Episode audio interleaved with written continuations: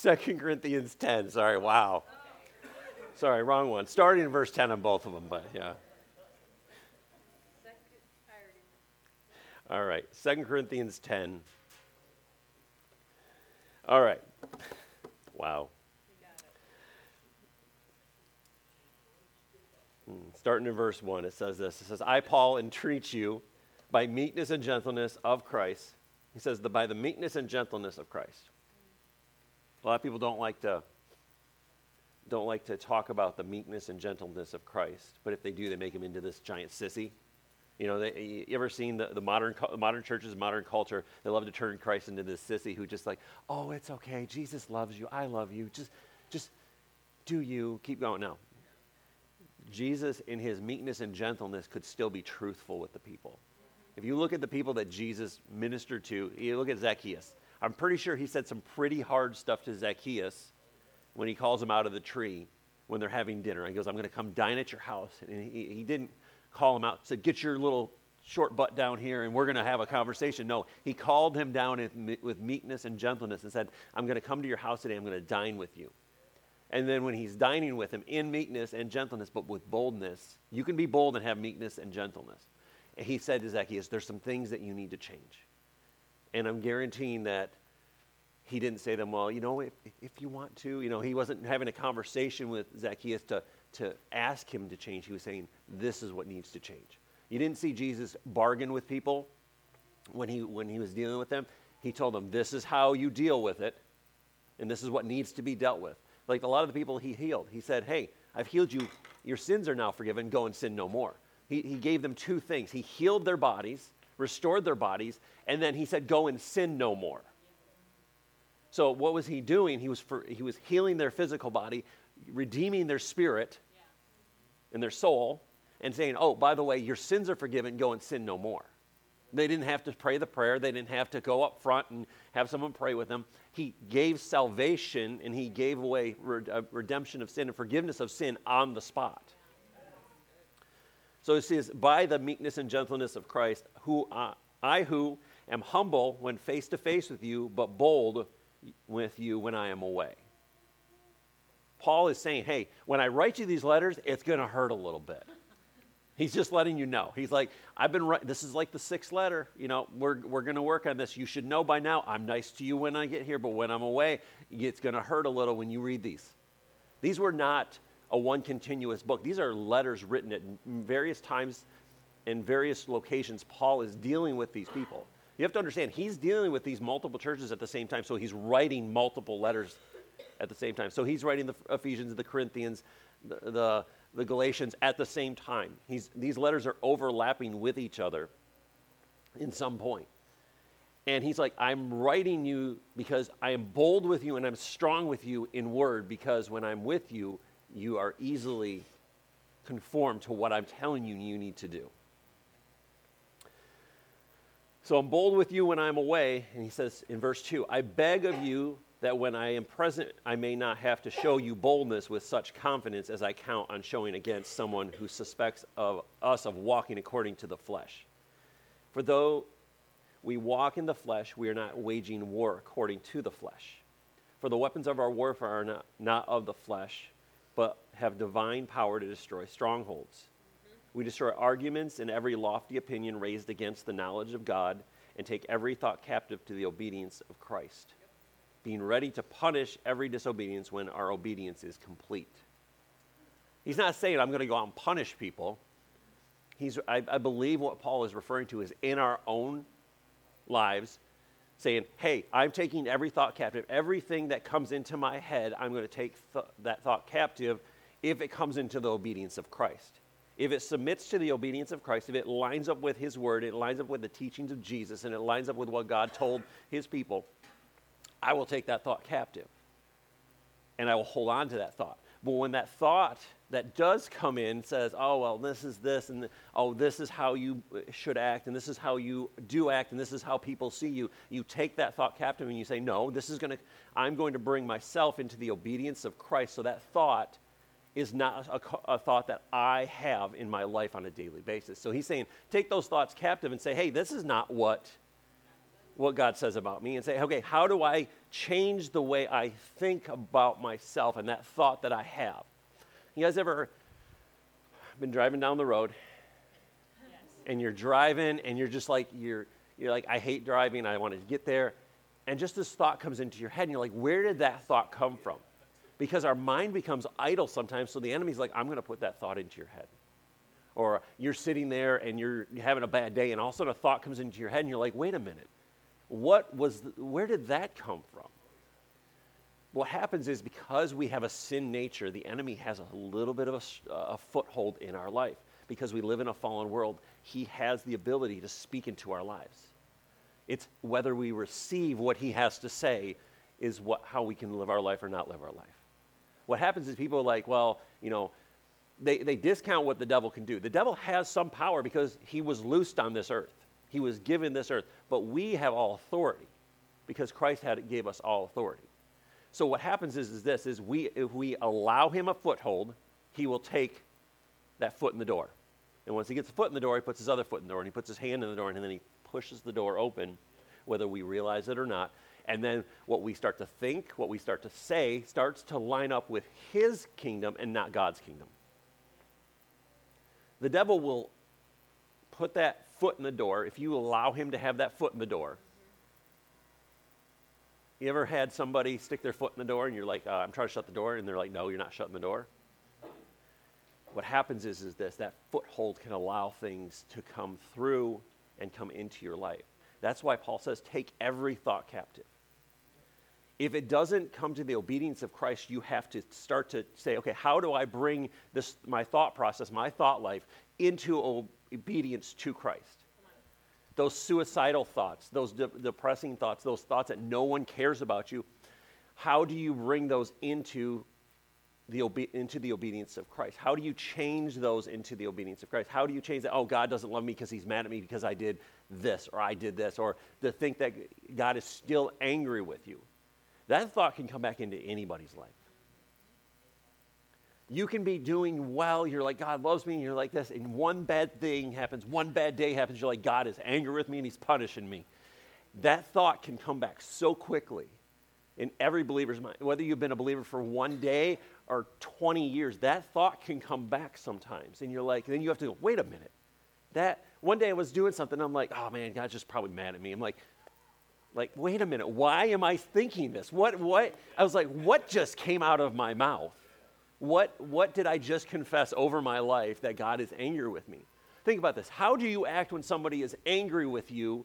Eh, what do you do? You tiptoe around them, you worry about them, you stay away, you kind of isolate to a certain area, and you're like, you know, when the boss is, comes in and he's had a bad weekend and he's, you know, mad, everybody, what do they do? They hide. They just stay in their, their, their spot. They don't ever move. And they're just like, he's mad. Let's, let's just let, look busy. Yep, I'm doing stuff. You know, that's what happens. You know, like I worked at a place, and when the boss came in, you're like, oh crap, he's coming in and he's driving fast. That means he's PO'd, and he is going to roll some heads when he comes in. Everybody's like, you know, you're, you're like, oh, I think I have to go outside and do something now. You know, and what happens is, is we can have that mentality with God sometimes. And what happens is, is if we allow that, that mindset, whether the enemy put that in our head or not, if our thought life starts to pick up that God is angry with us and he's mad at us and we did something wrong, sin is sin and we ask for forgiveness. But what happens is we can take our own sin and compile it on, compile it on, and then start to, to believe that God is angry with us because of something that we have done. Is he upset? Is he like, why did you do that? Yes. But he's not like, well, my wrath is now going to be poured out on you and he pops you from heaven with a lightning bolt. He's not going to be like, you know, oh, they did something wrong. I'm going to get them in a car crash. Or, oh, they did something wrong. I'm going to put sickness on their life.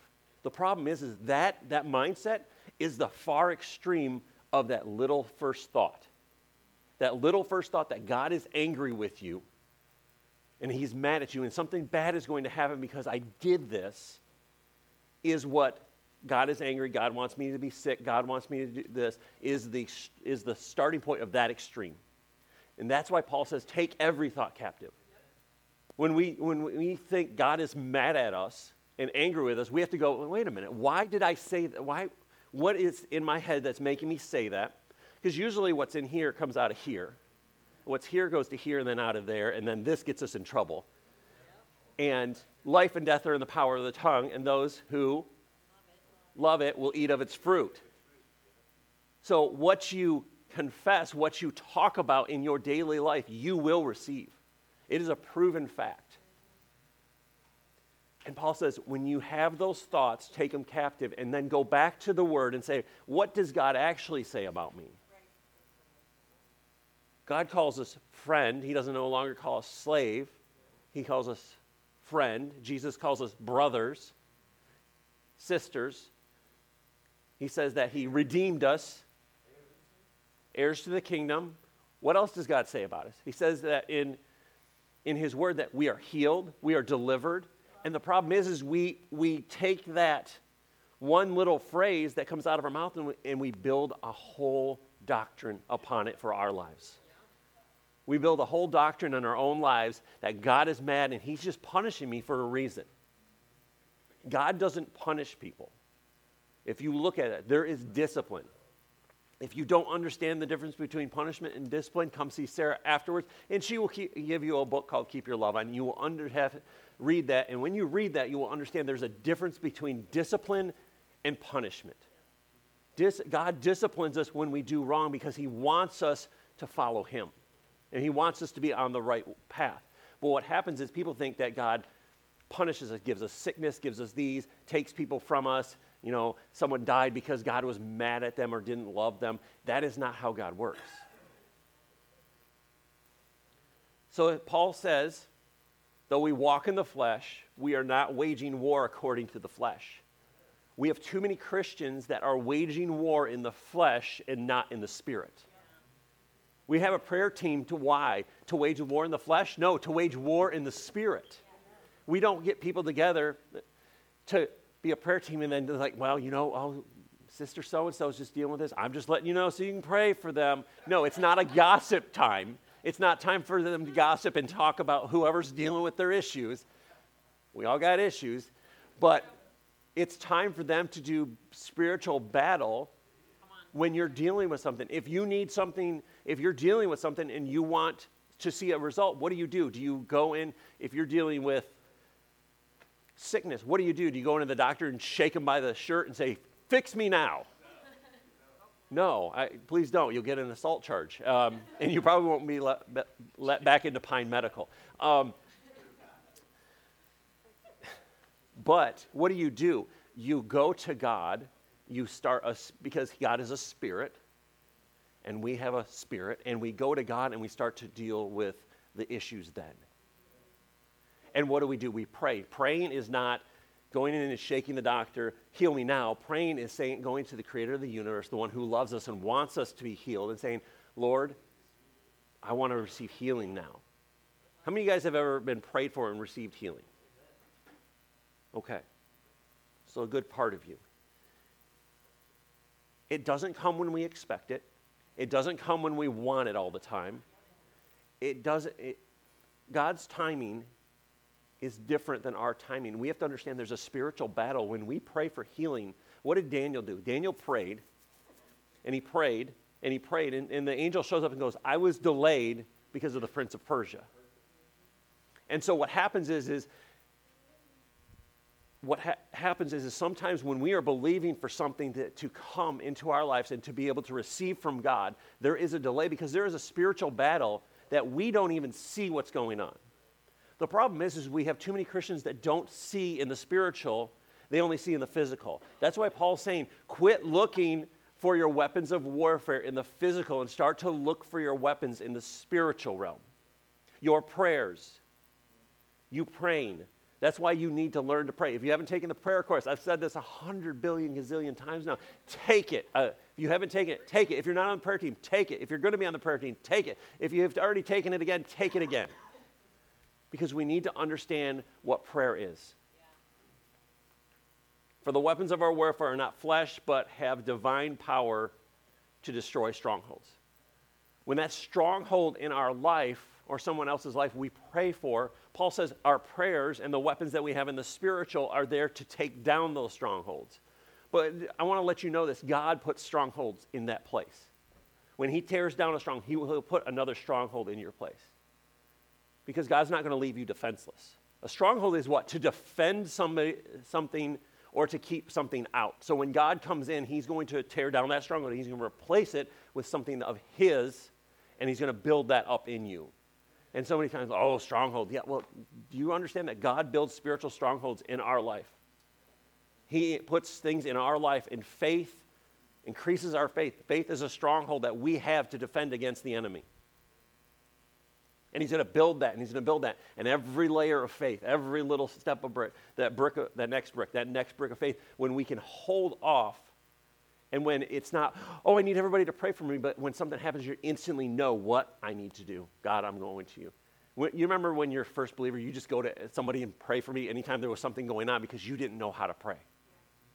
But when God comes into our life and He starts to build that prayer, that prayer life, and He starts to build faith, and He builds faith, you don't have to run to somebody else. John, I need you to help me. Can you pray for me?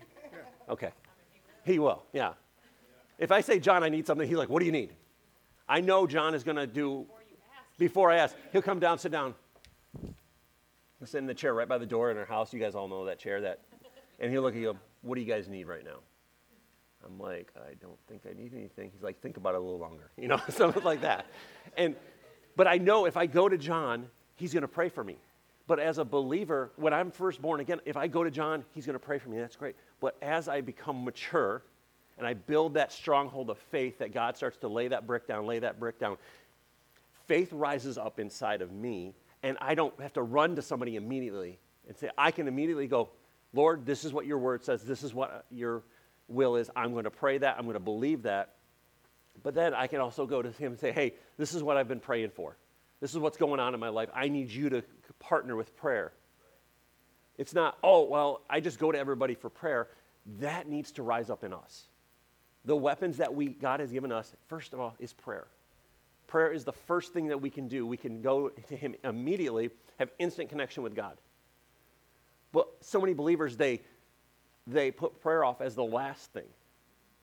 You know, they're like, I'm going to go, you know, down there and tell who's who and what's what that they're they're possessed by a demon and they just need to you know it's like what are you talking about deal with the physical when you need to deal with the physical but deal with the spiritual we have to have spiritual eyes to be able to see what's going on too many people see see a, manifestation of uh, spiritual things in a physical way and they're like well that i'm just going to go have to go deal with that no start with the prayer start to deal with the, the, the king, the, the lower G God of this world. Start to deal with what's going on. Say, God, what do I need to change in order to deal with this? What have I done to allow this to happen in my life? Where do I need to change in order to combat what's going on in my life? Where, do, where did I miss it? I think so many times we just instantly run into battle, but we, need to, we don't go with a battle plan. We need to first go to God and say, God, what am I doing? What, what, what's, happen, what's happened in my life? What did I, did, is there something that I need to change in order to deal with that? And too many times we just rush in there and we're all like swinging and I'm just going to, you know, you're just, you're doing that like the little kid in the forehead thing and you're just trying to slap and, and I used to do that with Lana. I would, she would, we would, and I would just do this. And Sarah, I used to do that with you too. I used to. Yeah. But, um, so many times we rush into battle without knowing the battle plan. We don't go to, to the one who's in charge first and say, What do I need to do, God? What are you telling me to do in order to deal with the situation? We just go in and say, I'm just going to repeat every scripture that I know over this situation, whether I know if it applies to this situation or not. And that's why sometimes there is the wrong weapon for the right time. Sometimes we use the wrong weapon at the right time, and it's like, no, we need to use the right weapon at the right time. We go in and we're like trying to do this, and it's God's like, that's not, I don't know what you're doing, but that's not what you're supposed to be doing. And then sometimes we use the right weapon at the wrong time. So we can use the wrong weapon and the right weapon both at the wrong time, and we don't get the results that when we pray or when we're dealing with a situation because we're just kind of just like, I'm just going to throw a blanket clause over everything, and hopefully one of these will work out. You know, you all been there. I know y'all haven't. You say that one weird prayer, and you're like, God, you're just like, what can I quote? What can I say this? And you're just like, I'm just going to throw everything at it, and hopefully this kind of just covers that situation, and it will work out in the end. You know, like, I didn't do that. And God's reminding you you do. Um, but says we destroy arguments and every lofty opinion raised against the knowledge of God and take every thought captive to obey Christ, being ready to punish every disobedience with your obedience complete. What he's saying is this is when those thoughts come in, you take them and you take them to the woodshed and say, "No, this is not my thought. This is not the thought that lines up with what Christ is. My obedience to Christ is going to tell that thought you don't have a place here. You take it to the woodshed, you get it in line, and then you bring it back into, into your life what it should be. But sometimes we pray the wrong thing for the situation we're in. We, we're like, we just kind of throw up that lob prayer. You know, it's like that last second in the, the basketball game, you just kind of throw it out there, and hopefully it just kind of hits something, or, you know, and we throw up prayers that are not appropriate for the situation. God still wants to hear from us, but they're not appropriate for the situation that we're dealing with. We try to, we throw up these, you know, yes, Hail Marys, and we just, it's, it's tough. There's, I've, I've seen it sometimes. I've seen people come up for, he, they ask for healing, and I've seen people say, God, if it's your will, and if you cho- want to, and if you want to, and they just kind of throw up this very generic because they don't know what to pray. So, like, somebody comes up at the end of service says, I, I need healing. And you're like, okay, let's, let's pray for it. And you're just like, God, we thank you that you love them. And we thank you that your will and whatever your will is for their life and their, and their, their healing and whatever your lo- will is for their finances, God, let it just be. And it's like, that's a blanket prayer that's like, we need to know the will of God. We can know the will of God when we look at His Word. But what happens is people use the, the blanket kind of God's will prayer because it's so safe. Because think about this that is the safest prayer to pray. God, it's your will if they're healed or not. If they're healed, it was His will. If they die, it was His will. And that's such a generic, really lame, lazy prayer. We need to pray prayers that are appropriate and the use the tools that are appropriate for the situation that we're in. Use the weapon for the right, use the right weapon at the right time, not the wrong weapon at the wrong time. So throwing up that blanket, oh well, God, you know, whatever happens, it happens. It's kind of like that good vibes. God, we just thank you that you give them good vibes, and whatever happens to them, that they just have good vibes, and if they die, they, they, it's okay, they're with you, and if they, if they live, then that was your will. Well, it's disgusting.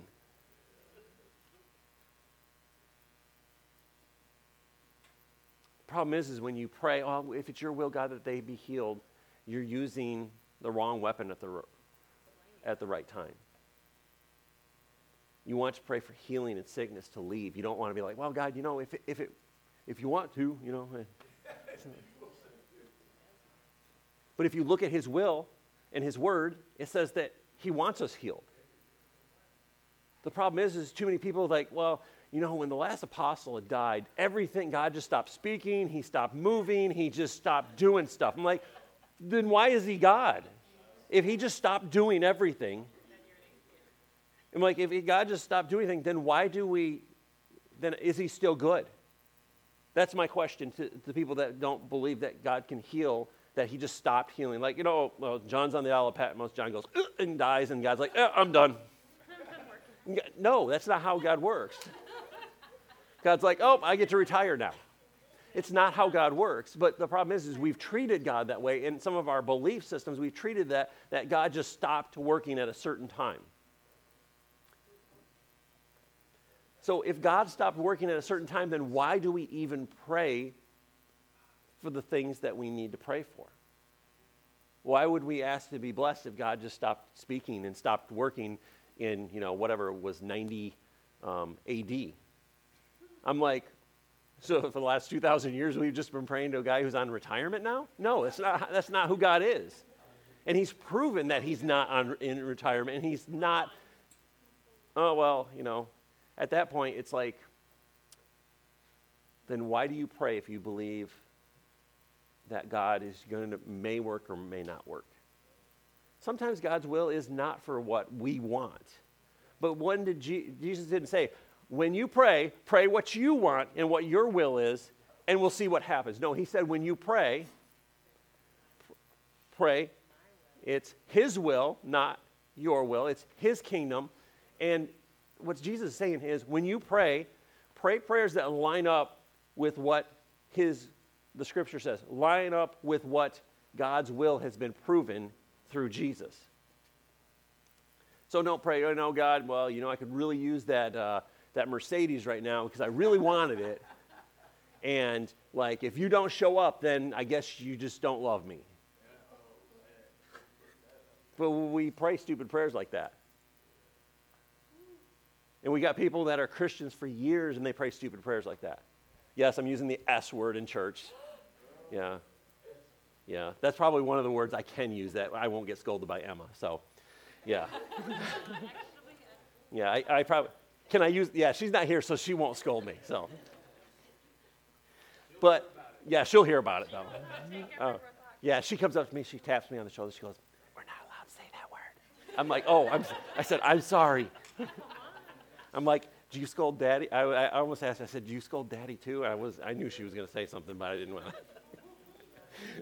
but, but what I'm saying is, is this, is we pray ridiculous prayers for the things that we're going through. There's a prayer of just asking God, help me to get through this. I don't know what to pray. I need you to give me wisdom. I need you to give me guidance to go through what I'm going through. But when we start to pray these ridiculous prayers of like, you know, whatever happens, God, and whatever, you know, God's will is very clear. And if you look at his, his word, it's clear to us what he wants for us. You know, Jesus said, I, I, I've come and God sent me because he doesn't want any to perish. God didn't say, well, you know, there's going to be a, a few every church that I get to select, and the rest of you, you're all just you know, hell fodder. You know, God doesn't do that. God says he, God sent Jesus so that none would perish, eh, but experience the, the gift of salvation through his son. And what do you think sometimes unbelief comes when people don't see instant healing? Sometimes Jesus said, yeah. walk with me, still believe, but Jesus said, walk with me a while. Yeah. Yeah, come on, that's good. when the disciples came to Jesus, what did they say? They, they said, We believe, but help us in our unbelief. Because there was always that little doubt there. In our natural mind, there's always that little doubt is God going to work? And that's what they're saying is, you've got to help us with that unbelief. That's where I'm talking about strongholds, strongholds of faith in our life to tear, to, to weed out that one little, well, help our, unbe- that little stronghold that says, well, what if he doesn't? And my question is, is this, is even if he doesn't, is he still a good God? Yes, he is still a good God. So, what Jesus said, I, he goes, I came that all could experience salvation, all experience a relationship with God, that none would perish. But I'm going to give you a situation, and you all can raise your hand in, in your head. When someone you work with, someone you know, is behaving badly, and you think it's your job to tell them that they're behaving badly and rebuke them. Okay. My question is is this. Maybe there could have been wisdom and discernment to assess and to need to know what is going on in that situation. To know the timing. We just like to you know, our spouses get on the line. We're like, yep, yep, yep, yep. I'm going to tell you what and when and how Jesus is mad at you right now because you're acting this way. All you who are married that aren't laughing should be laughing right now. But there's timing. See, what happens is we use the wrong tools for the, the situation we're in. You know, you got a coworker that's off the chain crazy, and you're like, what are they even doing? They're, they're crazy to customers or they're crazy to other co- colleagues, and you're like, what the heck's going on with them? When someone is behaving badly and you think it's your job to rebuke them, you have to use wisdom and discernment. Using those tools and those weapons that God gives us, He will be able to give us an insight what, what is going on. A lot of times we don't realize the way people behave is not because of just their behavior, it's because of what is going on in their life, what they've been listening to, what they, who's been speaking into their life.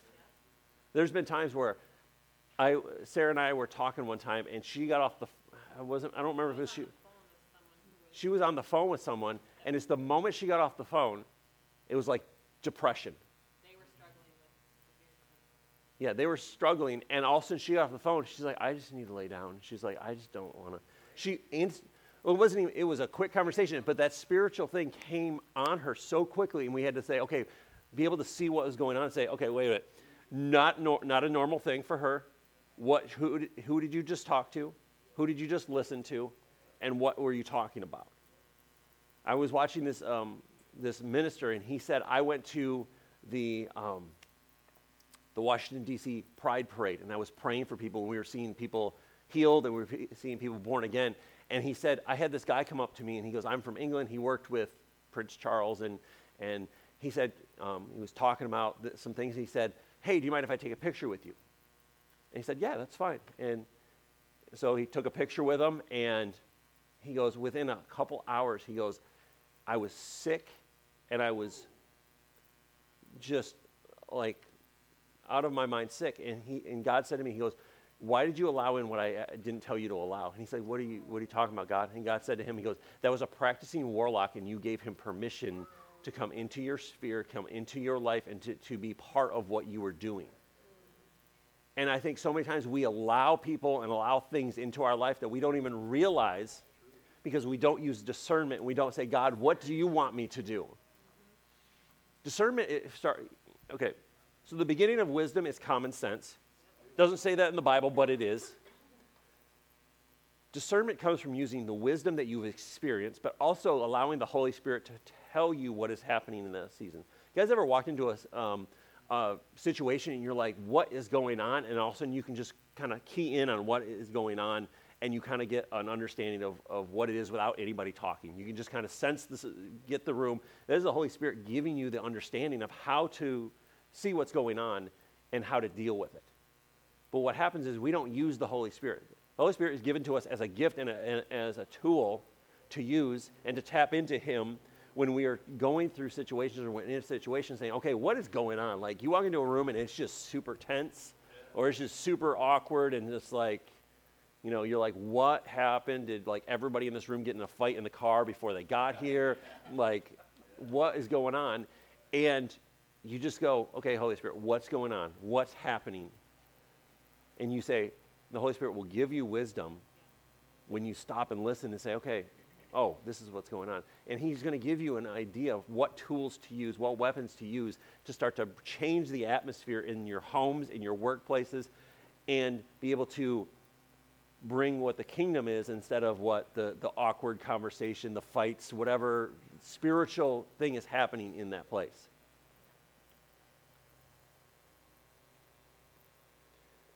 So,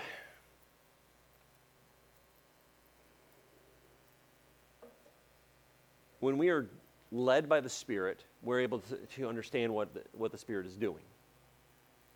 So many people like to say, oh, well, I'm led by the Spirit, but then they, they can't, they don't understand what the Spirit's doing. Oh, well, that, that's, a, that's a very common phrase.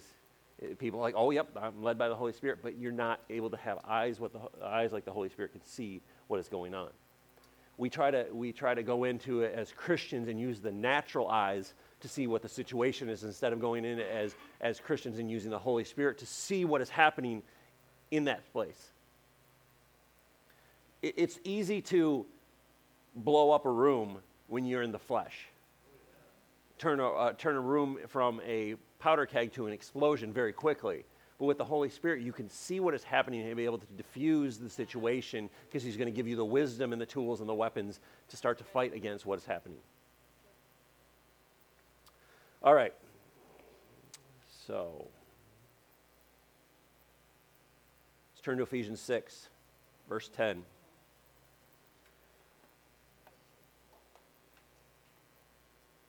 So, God gives us weapons to use, and in Ephesians 6, it talks about it. It talks about the weapons that He has given us and how to use them and what they're for. All right, Ephesians 6, verse 10 says this says, finally, this is the end of the letter. Says, finally, out of everything I've said to you, finally, be strong. I think he's, he left the most important for last. It's like, be strong. Be strong in the Lord and in, in the strength of his might. Say that again, his might.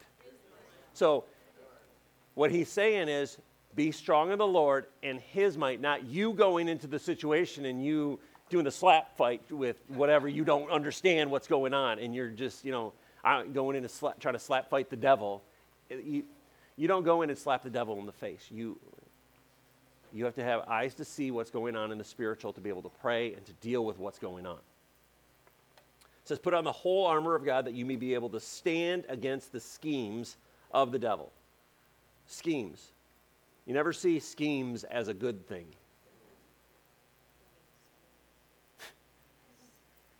yes, pyramid schemes, not a good thing. if someone says, hey, if you get somebody to join up and you join up, and then they'll join up, and then they'll join up, guess who's getting rich? The guy at the top. So, yeah. And if you haven't been in a pyramid scheme at some time in your life, you haven't lived. So.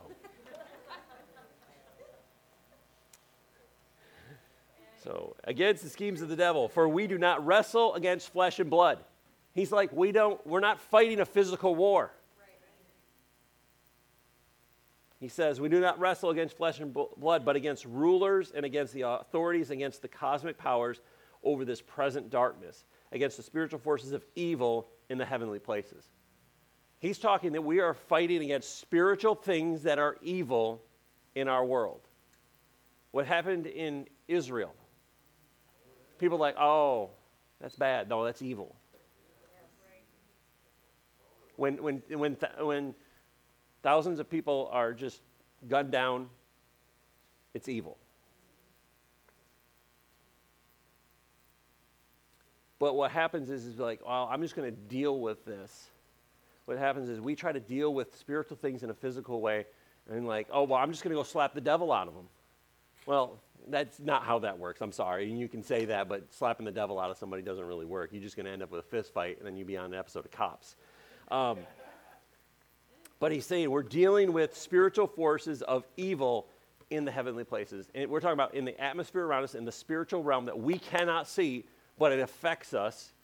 There are evil things, demons, the enemy, Satan, that are trying to divide us, destroy us, destroy our families, destroy our marriages, destroy our businesses, destroy everything they can get their hands on in their nasty claws.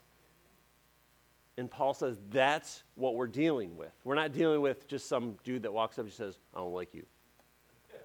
I got a lot of people to say that, and I'm like, I don't care. Um,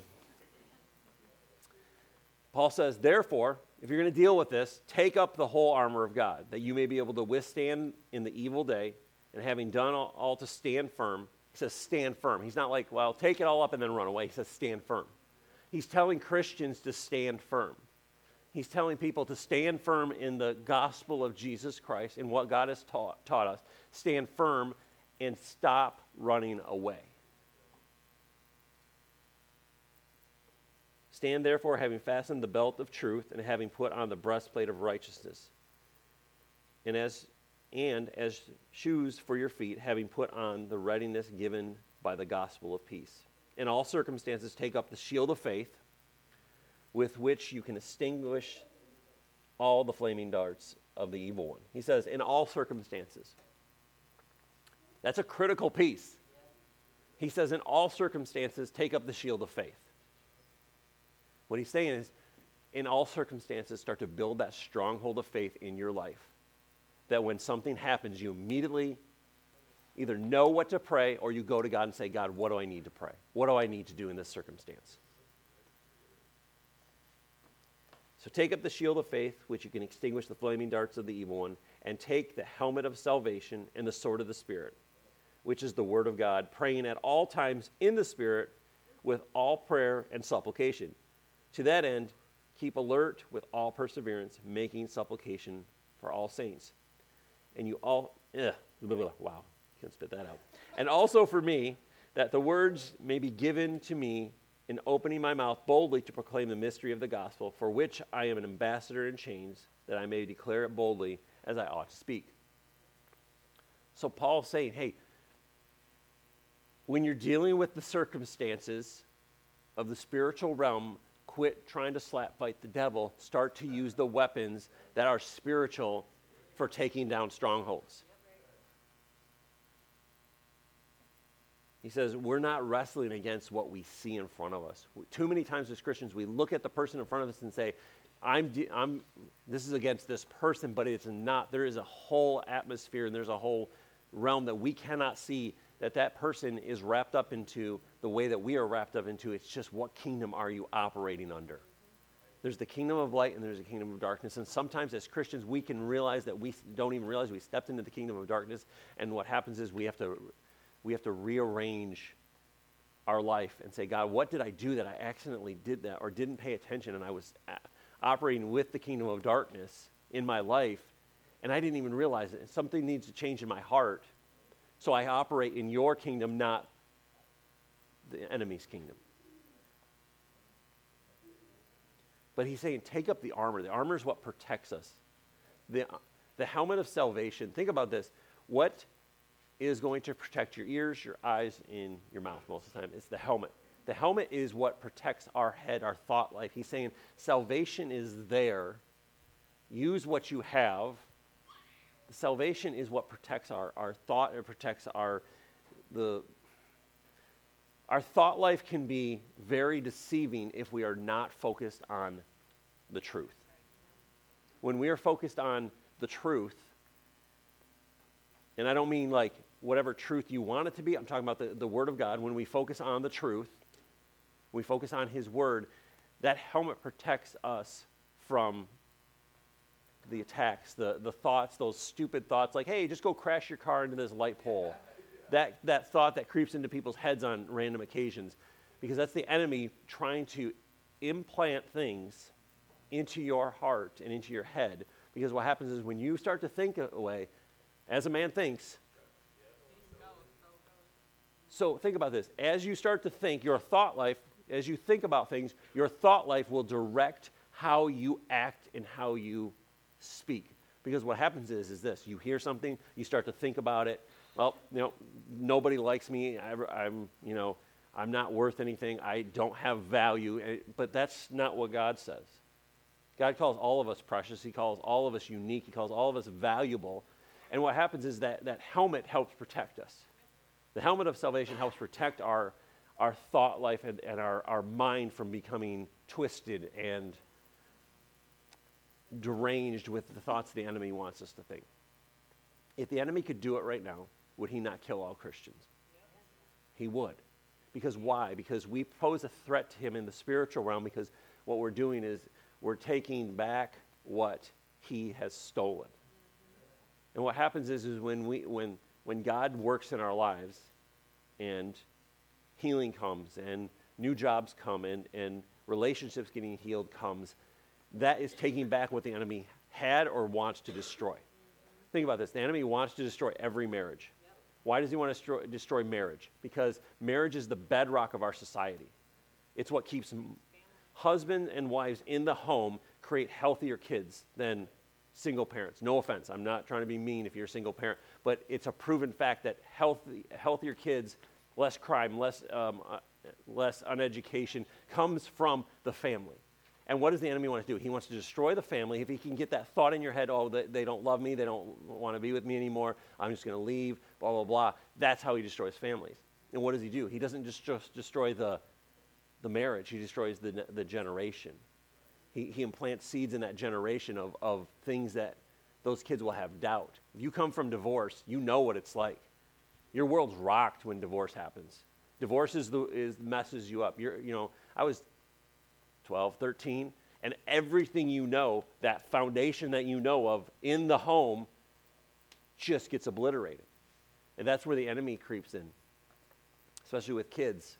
He says, "Well, it was your fault mom and dad broke up. It was this, this is what you did. The lies the enemy will tell you in order to destroy you are huge. And that's the helmet of salvation helps protect us helps protect our thought life. And we can look back at His Word and say, okay, God, what do you say about me and not what society says about me? What my teachers say about me? What people at school who don't like me say about me?